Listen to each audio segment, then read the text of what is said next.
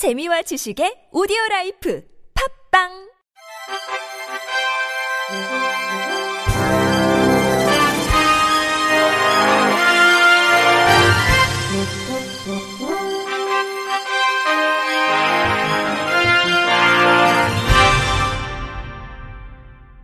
청취자 여러분 안녕하십니까? 6월 30일 금요일 KB에서 전해드리는 생활 뉴스입니다. 국토교통부는 내달 7일부터 수도권에서 운행 중인 수인선, 경인선, 경의선, 안산선 등 4개 노선의 급행열차를 신설 확대 운행한다고 29일 밝혔습니다. 경인선에는 국내 최초로 특급 급행열차가 투입됩니다. 낮 시간대인 오전 9시부터 오후 6시까지 모두 18회 운행하며 전체 26개 역 가운데 9개 역에만 정차합니다. 정차역은 동인천, 주안, 부평, 송내, 부천, 구로, 신도림, 노량진, 용산이며 용산에서 동인천까지는 40분이면 도착합니다. 현재 26개 역에 모두 정차하는 일반 열차는 용산에서 동인천 60분, 급행열차는 16개 역에 정차하며 소요시간은 47분입니다. 경의선에는 서울역에서 일산역 구간에 급행열차를 10회 추가합니다. 이에 따라 서울에서 일산 구간 급행열차가 14회로 늘어나며 이동시간은 일반 열차 이용 때보다 6분 단축됩니다. 수인선 인천 오이도 구간에도 급행열차가 8회 신설됩니다. 이 구간에는 현재 일반 열차만 하루 164회 운행 중입니다. 급행열차는 출퇴근 시간인 오전 7시에서 9시, 오후 6시에서 8시에 운행하며 전체 14개 역 중 7개 역만 정차합니다. 정차역은 인천, 인하대, 연수, 원인제, 인천 노년, 소래포구, 오이도역이며 인천역에서 오이도역까지 23분이면 도착합니다. 안산선은 기존 급행열차 종착역이 안산역에서 오이도역으로 연장됩니다. 기존 급행 노선이 산본 안산에서 산본 오이도로 연장되면서 오이도역에서 수인선 급행으로 환승하기도 편리해집니다. 이렇게 되면 인천에서 금정 이동 시간이 13분 단축됩니다. 국토부는 급행열차를 확대하면서 일부 역은 불가피하게 정차 횟수가 줄어들어 일부 이용객의 불편이 예상된다는 우려가 있지만 감축 횟수를 최소화하고 사전 수요조사 등을 통해 불편을 최소화하려 노력했다고 설명했습니다. 아울러 승객 편의를 위해 올해 안에 청량역 개선 작업을 마치고 가산 디지털 단지역, 신도림역 등 5개 역의 역사 개선 작업을 단계적으로 추진할 계획이라고 밝혔습니다. 서울에서 동해안까지 자동차로 90분 만에 갈 수 있는 시대가 열렸습니다. 서울 양양고속도로 150.2km의 마지막 구간인 동홍천 양양 간 71.7km 구간이 30일 개통되면서 서울과 강원도 양양을 잇는 서울 양양고속도로가 완전 개통했습니다. 이번 개통 구간은 그동안 교통이 불편했던 홍천, 인제, 양양군을 통과하는 노선으로 2조 3,783억 원을 투입해 건설한 왕복 4차로 도로입니다. 서울에서 동홍천까지는 지난 2004년에 착공해 2009년에 개통했고 착공을 시작한 지 13년 만에 전 구간이 완전 개통됐습니다. 또한 인천공항에서 바로 고속도로를 타고 2시간 20분이면 양양까지 갈 수 있어 내년 2월 열리는 평창 동계올림픽에도 큰 역할을 할 것으로 보입니다. 지금까지는 인천공항에서 평창 강릉 올림픽 경기장까지 가는 길이 영동고속도로와 광주 원주고속도로 두 개뿐이었으나 이번 도로 개통으로 세 개 노선으로 늘어났습니다. 이와 함께 휴가철 상습 정체가 발생하는 영동고속도로와 주변 국도의 교통소통이 교통량 분산으로 한층 원활해져 동해안을 오가는 길이 한결 수월해질 전망입니다. 김정렬 국토부 도로국장은 서울 양양고속도로로 인해 서울에서 동해안 가는 길이 무척 편리해졌다며 강원 북부 및 설악권, 동해안권의 관광산업이 활성화될 것으로 기대한다고 말했습니다. 술에 강한 체질인 사람은 통풍에 걸리기 쉽다는 연구 결과가 나왔습니다. 특히 술이 센 사람은 평소에 술을 마시지 않아도 알코올 분해에 관여하는 유전자의 차이로 통풍에 걸릴 위험이 높은 것으로 나타났습니다. 격심한 관절통을 일으키는 통풍은 혈중 요산치가 높은 상태가 계속되면 발병하며 중장년층 남자에게서 주로 발생합니다. 일본 방위대 의대 연구팀은 이런 연구 결과를 영국 과학지 사이언티픽 리포트 최신호에 발표했습니다. 마소 히로타카 방위대 의대 교수와 사키야마 마사유키 군의관 등은 알코올 분해 과정에 작용하는 ALDH2 유전자의 차이에 주목했습니다.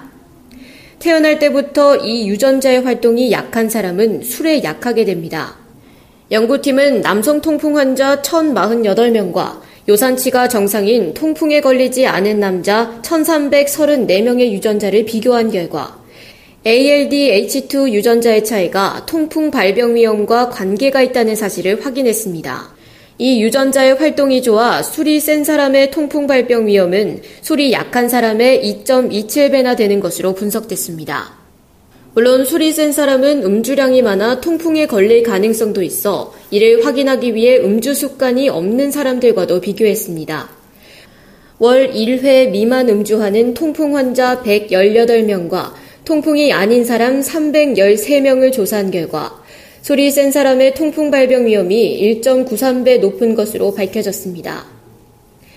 마스오 교수는 술이 센 사람은 술을 마시지 않아도 통풍에 걸리기 쉽다면서 요산치를 의식하면서 통풍의 원인이 되는 비만에 특히 주의해야 한다고 충고했다고 아사히 신문이 전했습니다.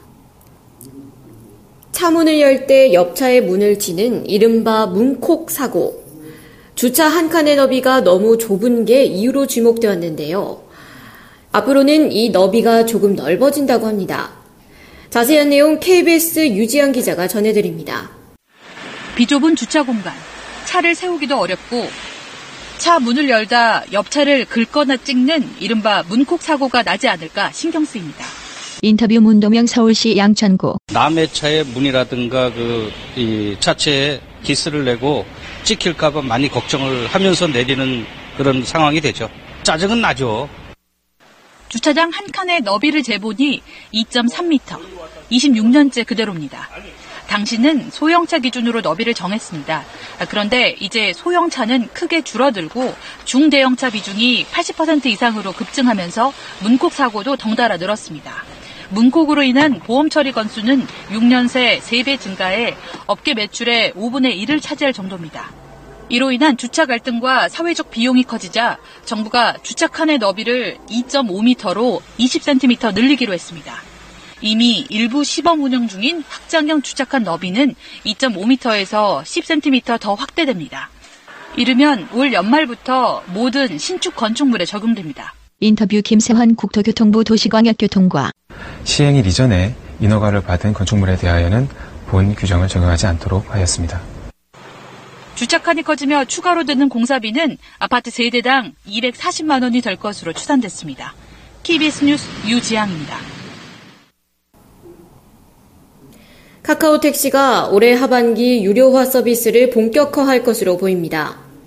현재까지 무료였던 카카오 택시 서비스에 콜비를 받거나 웃돈을 얹어 더 빠른 탑승이 가능하게 하는 등의 서비스를 선보일 것으로 알려졌습니다. 스마트폰만 지니면 자동으로 결제가 되는 자동 결제 시스템도 연내 개발할 방침입니다. 30일 포털업계에 따르면 카카오 택시를 운영 중인 카카오의 자회사 카카오 모빌리티가 올 하반기 콜비와 웃돈 등 카카오 택시 전용 수익 모델을 출시할 예정입니다. 멜론과 카카오 게임, 웹툰 등 카카오가 보유한 콘텐츠를 이용하면 택시 할인 쿠폰을 주는 행사도 도입됩니다. 카카오 택시는 지난 2015년 3월 출시 이후 1,500만 명의 이용자를 확보했지만 정작 무료 서비스만 적용된 탓에 수익이 없었습니다. 이에 올 하반기부터 기존 서비스보다 진일보된 신규 서비스를 출시해 유료화에 나서겠다는 전략입니다. 카카오택시는 이미 올 초부터 한국 스마트카드와 제휴해 올 하반기 완료를 목표로 자동 결제 시스템 개발에 집중하고 있습니다. 별도의 M 미터기가 없이 택시에 부착된 기계식 미터기로 택시 요금을 계산하고 카카오 앱 내에서 자동 결제되는 방식입니다. 또 중국 알리페이와 제휴를 맺고 있어 중국 관광객들은 별도의 금액을 지불하지 않고도 카카오 택시를 이용할 수 있게 됩니다. 다만 국토부가 택시 운송사업법상 미터기 요금 외 추가 요금을 제시하는 행위를 법으로 금지하고 있어 콜비와 웃돈 등 카카오 택시의 신규 서비스가 해당 규제를 어떻게 피해갈지는 미지수입니다. 실제 SK텔레콤은 지난 2015년 티맵 택시에서 호출 시 최대 5천원의 웃돈을 부를 수 있는 기능을 넣었다가 서울시의 시정 조치를 받고 해당 서비스를 제외한 바 있습니다. 카카오 관계자는 택시 수익화를 위해 다양한 방안을 모색 중인 것은 사실이나 웃돈을 주고 택시를 호출하는 방식에 대해서는 현재까지 확정된 바가 없다고 말했습니다.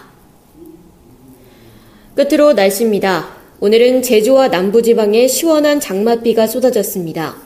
남부지방은 금요일 밤까지, 제주는 토요일 아침까지 5에서 20mm가량 소나기가 내리겠습니다.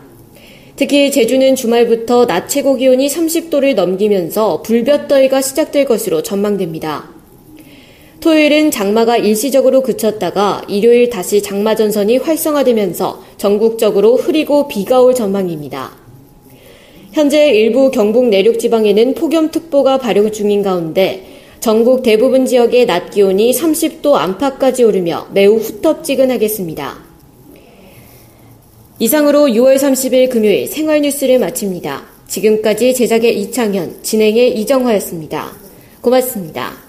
KBIC